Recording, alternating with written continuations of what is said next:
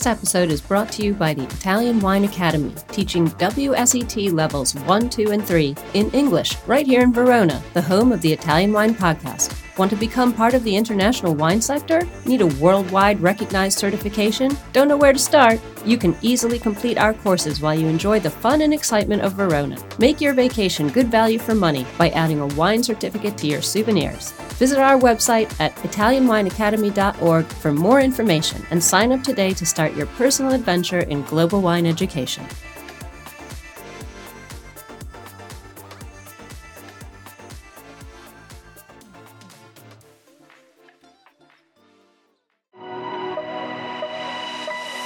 Welcome to Jumbo Shrimp Wine Study Maps. We have specially created this free content for all our listeners who are studying for wine exams. This has been a journey of development since Stevie Kim discovered Rosie Baker's hand drawn maps on Instagram through two years of work by our in house editorial and graphics team, and now the maps are available to purchase in beta form while they undergo the final proofing and editing by our expert advisory board. It's a three layered project because we know everyone learns differently. We now offer the complete box set of 39 maps, this series of podcasts with the maps narrated by our crack team of wine educators, and finally, the study guide book, which will be published later this year. Our MAP project is in no way a substitute for the material set out by other educational organizations, but we hope all the wine students out there will find our MAP project a new, exciting, and useful tool for learning. For more information and to buy the maps, please visit our website at mammajumboshrimp.com.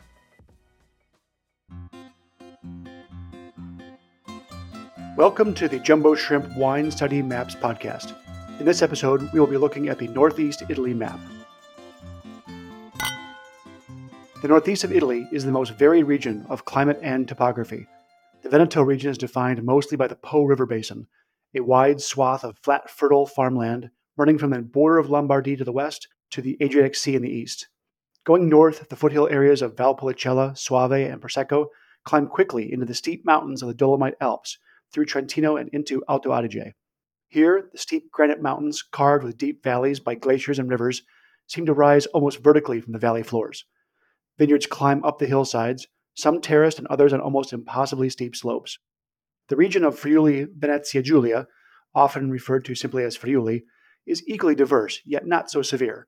Here, the vineyards climb slowly northward from the gravelly plains starting at the Adriatic Sea toward the hilly Slovenian border to the east and the Austrian mountains to the north. The interior of Veneto and up into the lower Trentino is a moderate continental climate with cool, wet winters, hot and humid summers, and plenty of rain. The northern part of Trentino, into Alto Adige, is a cool alpine climate. However, the river valleys of Alto Adige meet at the town of Bolzano collect and hold so much summer sun and warmth that it is the second hottest city in Italy during the summer, only behind Palermo in Sicily. Northeast Veneto, into Friuli, is more of a warm maritime climate, moderated by the Adriatic Sea and cooled by wind coming down from the Austrian Alps. These bordering northern mountains protect from the coldest of winter weather and the strongest of continental summer storms. The Po and Adige rivers offer moderating climatic influence, but so especially does Lake Garda, a deep glacial lake that is the largest in Italy. Its cool waters influence the vineyards of both southern Trentino and western Veneto, like Valpolicella, Bardolino, and Lugana. Viticulture in this region has adapted over the centuries to the varying climates and terroirs, particularly with the various vine training systems. The ancient peoples that first cultivated grapevines did so by training the vines up trees to lend support. The Greeks and then the Romans improved upon this wild, haphazard style by creating orderly vineyards with the vines trained to posts. Many different systems have evolved over the years from this, depending on the climate, topography, and the needs of the vine. The pergola training system is one that dates back to at least the ancient Romans. The vines are trained upward to an overhead trellis that allows the grapes to hang below the canopy, but overhead of those working in the vineyard. Of the benefits are it allows for airflow through the vines, especially in humid areas like the Veneto and Trentino. The canopy also provides some protection for the grapes, allowing for lower sugar and higher acidity for sparkling wines, or a longer growing season for more complex grape ripeness. Also, farmers were able to maximize their land usage by planting vegetable beds underneath the grapes. Held on to even through the 1960s as the mezzadria system, in Italy this was still quite common. A type of sharecropping system around since the Middle Ages where the farmer owed one half of his harvest to his landlord, so maximizing the output of his land was the most important. The difficulty of using pergola is that everything in the vineyard must be done by hand, therefore increasing the labor cost. So, as mechanization and modern techniques came into Italy, many farms converted their vineyards to cane trellising systems like the VSP, which is vertical shoot positioning. First adopted by the French in Bordeaux, this trains the vine shoots upward from the cane, maximizing sun exposure for the bunches and allowing for higher density of planting and making machine harvesting possible.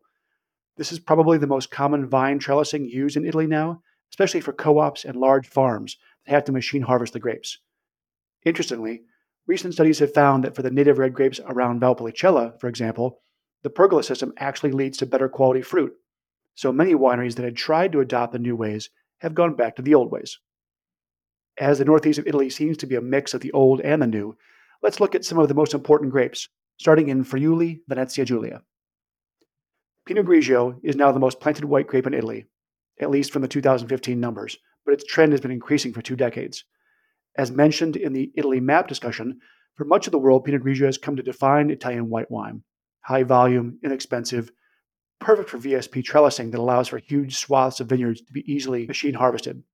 These wines are light in body, with medium acidity and typical citrus and green fruit flavors. But there are corners of Friuli that have embraced and succeeded with this traditional grape. Traditional meaning not native, but established and now historically important. The gravelly plains of coastal Friuli that rise from the Adriatic coast, the DOC called Friuli Grave, and the steep low hills of Collio on the border with Slovenia produce rich and ripe styles of Pinot Grigio to its fullest potential. Higher acidity, medium body, rich and ripe tree fruit with a hint of texture. Or more depending on the skin contact. Pinot Grigio has a varying amount of color in its skins. It's a mutation from the Pinot family. And this region is also famous for Ramato, which is copper in Italian, wines that take on a slight to pronounced salmon color. With the worldwide fascination for rosé wines, these Friuli gems are having a resurgence. Merlot has also become so important to the regions of Friuli and eastern Veneto that, though not native to Italy, is now considered traditional to the winemaking of the region. Probably brought from France through the Austrian Empire in the 1800s, like Pinot Grigio, Merlot established itself very quickly in the area. It is an adaptable grape, although not as much as Cabernet Sauvignon, and thrives in the maritime influence and cooler clay or gravel soils in this area. Merlot is a vigorous vine that gives plenty of bunches and that makes wine of medium body, medium acidity, lots of lush, ripe red fruit flavors, and can make more serious wines if vinified with oak.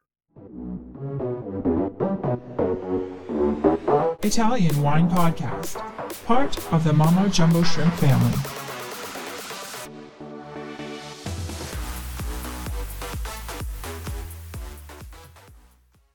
2015, Merlot was the seventh most planted grape in Italy.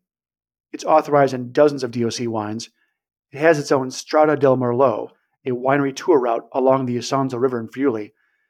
And in Tuscany, one of the world's most prestigious and expensive wines is made from single vineyard Merlot. But Friuli has dozens of native, or the word is autochthonous, grapes that make wines that have longer defined this region. After all, the ancient Roman city of Aquileia which at the time was the second largest in the empire, was renowned for its white wines. Friulano is probably the most well known. It was once called Tokai Friulano, but the Tokai of Hungary now solely claims that name. You might see it labeled as TAI or TAI across in Veneto. Documented as far back as the 12th century, Friulano is thankfully resistant to most diseases, perfectly adapted to this humid area near the sea. The typical dry wines have medium high acidity pear, red apple, herbs, and even sweet almond flavors, and create a lovely tension of creaminess versus texture bitterness in the glass. To the north, into the Dolomite Alps, we have the two regions of Trentino and Alto Adige. Connected by the Adige River and often referred to in the same phrase, these two areas are most well known for traditional grapes like Pinot Grigio, Chardonnay, Gewürztraminer, Pinot Bianco, and Merlot, usually bottled as single varietals. Remember, much of this area was part of the Austrian Empire until after the First World War. These high alpine vineyards, with surprisingly warm summer days but cool nights, are perfect for retaining refreshing acidity for these aromatic whites and light bodied reds, like the native Schiava.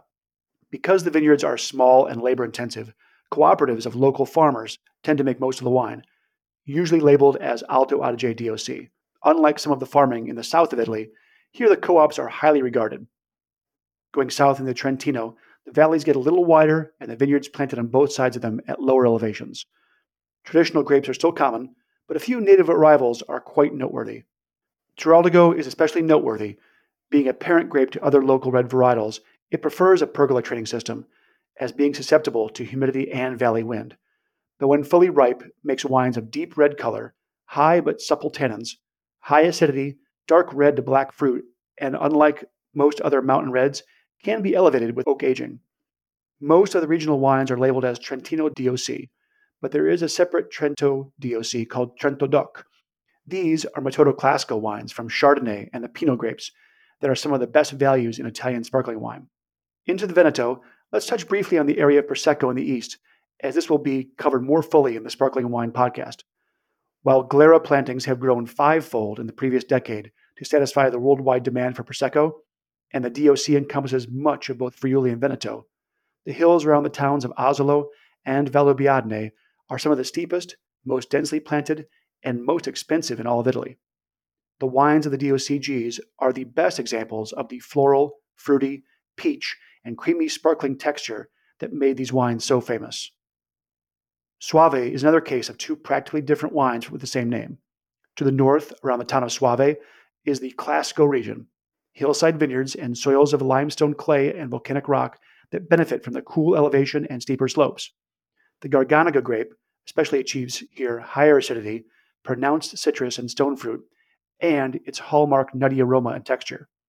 These white wines quite often benefit from a few years of bottle aging. South of the town, where the flat plains run to the Po River, the soil is alluvial and more fertile. We see more of the Trebbiano di Soave and other approved whites in the blends, and the wines here are fruitier, of more medium acidity, and meant to be drunk a little younger. Any wine from the region can be labeled as Soave DOC, but only the hillside vineyards produce Soave Classico. One of the unique DOCG wines of the area is called Recioto di Soave, a sweet white wine made from dried grapes of ancient Roman origins. It's made by using the appassimento method. The Recioto refers to the little ears of the grape bunches that became the ripest. We'll discuss that in just a minute. Going west, we reach the Valpolicella wine area, and like Soave, we have the original vineyards on the hillsides. To the north, where the soils and the elevation slow down grape ripening and the increase in acid and phenolic texture. While to the south, the vineyards are flatter, soil is more sand and gravel, and the warmer area, further from the cooling influence of Lake Garda, makes for riper and fruitier wines. The whole area is under Valpolicella DOC, but only the northern hills encompass the Classico DOC. Corvina is the main grape in the various Valpolicella blends and elevations. It's an ancient varietal native to the area of Veneto, just east of Lake Garda, around the town of Verona, and it seems to thrive nowhere else in the world.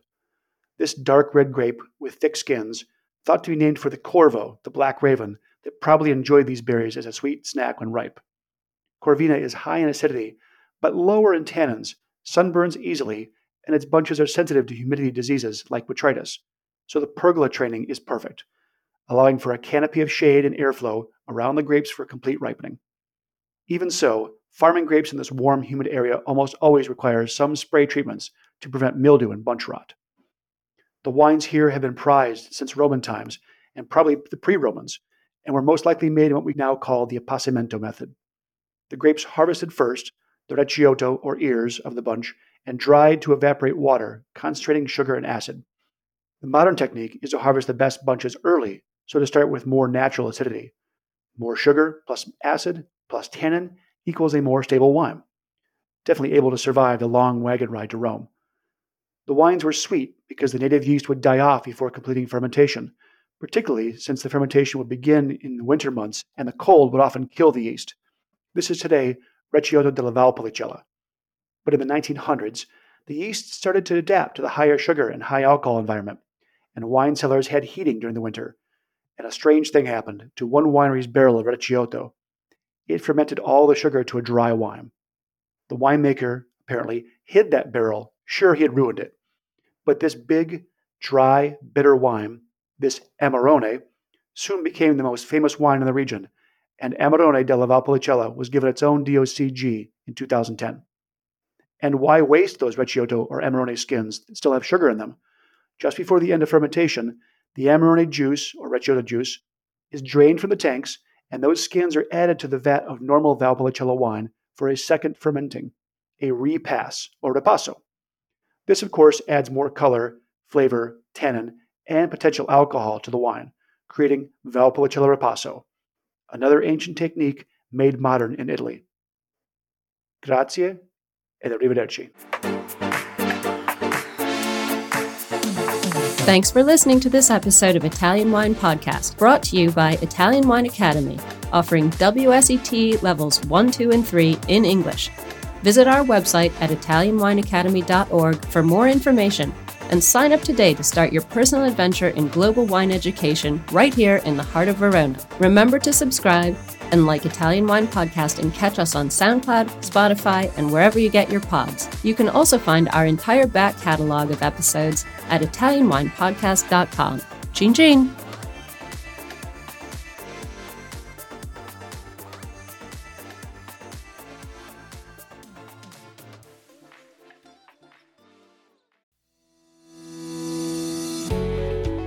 Guys. I'm Joy Livingston, and I am the producer of the Italian Wine Podcast. Thank you for listening. We are the only wine podcast that has been doing a daily show since the pandemic began. This is a labor of love, and we are committed to bringing you free content every day. Of course, this takes time and effort, not to mention the cost of equipment, production, and editing. We would be grateful for your donations, suggestions, requests, and ideas. For more information on how to get in touch, go to ItalianWinePodcast.com.